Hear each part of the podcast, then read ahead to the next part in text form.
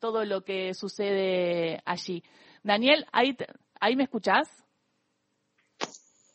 Sí, ahí te escucho. ¿Vos me escuchás? Sí, perfecto. Daniel Escarimbolo, entonces en Radio Nacional, periodista de Telam, que está allí cubriendo todo lo que sucedió con el presidente. Daniel, ¿nos podés contar todo lo que, lo que pasó, lo que pudiste saber? Sí, eh, el presidente entró nueve y cuarto eh, de la mañana de aquí, o sea, a las 22.30 de Argentina, si estoy sacando bien la cuenta, ¿no? 11 mm, horas. Mm.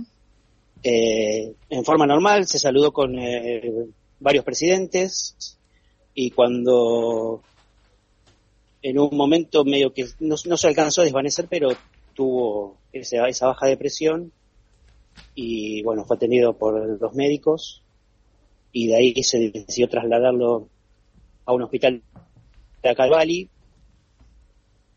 donde le complementaron otros estudios y les salió una, gastritis eh, con, sangrado. Eh, pero bueno, estuvo atendido, estuvo siempre bien. Y, e inclusive cuando, bueno, tuvo que suspender, sí, las dos exposiciones que tenía. Sí. Eh, eran dos discursos leídos que, bueno, se los transfirió el canciller Cafiero y, pero qué susto, ¿no?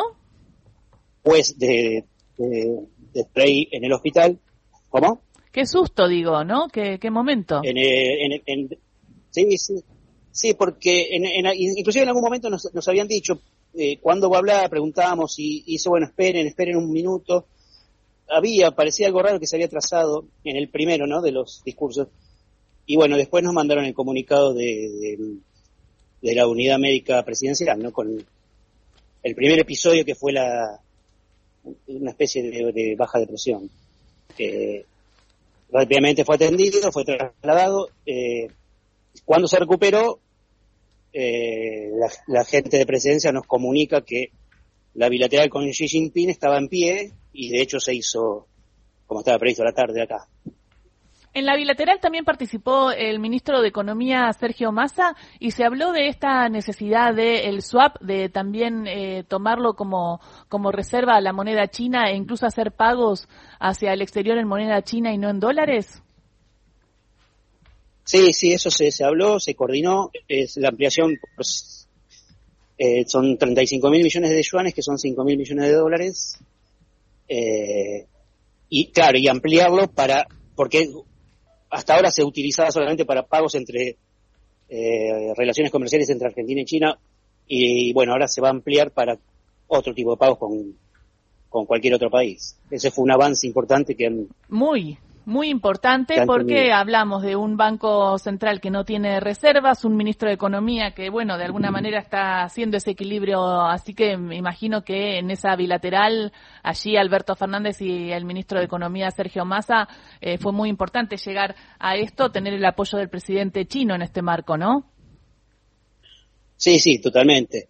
Eh, inclusive el presidente no quería perderse esta, esta reunión porque podía haber mandado al canciller y a, Massa, pero bueno, por suerte se recuperó bien de, salud y pudo estar y, plantear todo esto que era, que ya se venía, se venía hablando, no se venía negociando desde hace unos días y se termina de concretar. Y, y ahora él va a tener otras bilaterales, ¿no? Tenía pautada una con el Fondo Monetario Internacional. Eh, ¿qué, sucederá? Eh, ¿Se, ¿Se realizarán? Sí, sí, la, la, reunión con Cristalina Georgieva se va a realizar mañana.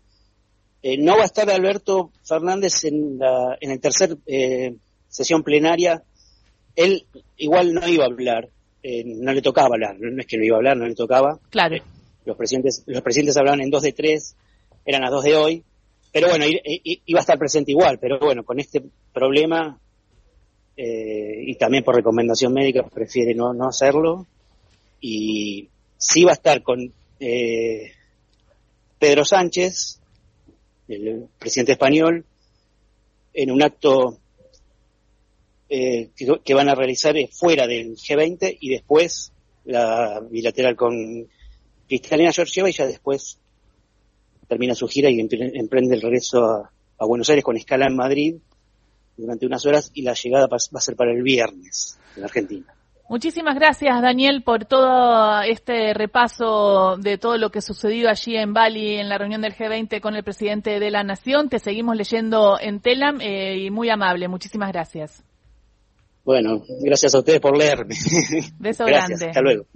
Daniel Escarimbolo, periodista de Telam, enviado especial al G20, nos contaba de la salud del presidente, que tuvo esta reunión con Xi Jinping, muy importante esta reunión, muy importante también la participación de Sergio Massa en la reunión y de eh, garantizar esto, ¿no? Que haya más reservas de moneda china en el Banco Central que se tome y se incorpore como reservas. Sí, también se habló sobre profundizar las relaciones bilaterales y Alberto le habló sobre la asimetría, la asimetría que hay en la balanza comercial entre los dos países, porque en los últimos 10 años China tuvo un balance positivo cercano a 40 mil millones de dólares en relación a lo que nosotros exportamos y Alberto le planteó que ese desequilibrio hay que empezar a resolverlo. Esto también fue uno de los temas centrales de este encuentro después de que el presidente se descompuso y Xi Jinping llegó después de haberse reunido con Biden que fue una de las reuniones principales de esta cumbre del G20, donde también hubo un almuerzo al cual asistió Cafiero. ¿Y quién fue el, eh, quién hizo el discurso principal? ¿Quién? El titular de la FIFA. Estaba ahí Gianni Infantino y fue el orador principal del almuerzo que se sentó junto a Cristalina Georgieva y llamó la atención de los periodistas presentes por la sintonía y la buena onda que tenían los dos. Fondo Monetario y FIFA. FIFA y Fondo